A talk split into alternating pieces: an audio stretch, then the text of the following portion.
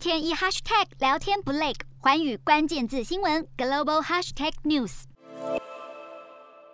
也因为受到疫情的影响，泰国政府表示，从今年四月开始，将对每个入境的旅客要加收三百泰铢的入境费用，而此费用呢，将会与机票一起来定价，会用于发展观光景点和旅客的保险，包含了新冠肺炎筛检费、饭店住宿或检疫的费用，以及拥有至少五万美元的治疗保险费。好，泰国是亚洲最受欢迎的旅游胜地之一，在疫情还没有爆发的二零一九年，大约有四千万。人入境泰国，而在二零二一年的时候，大约只有二十万人入境，可见当地的旅游业是受到疫情的影响相当大。而泰国总理帕拉育也要求观光暨体育部从今年开始将要实行新的旅游概念方案，期盼能够让受挫的旅游业再度兴起。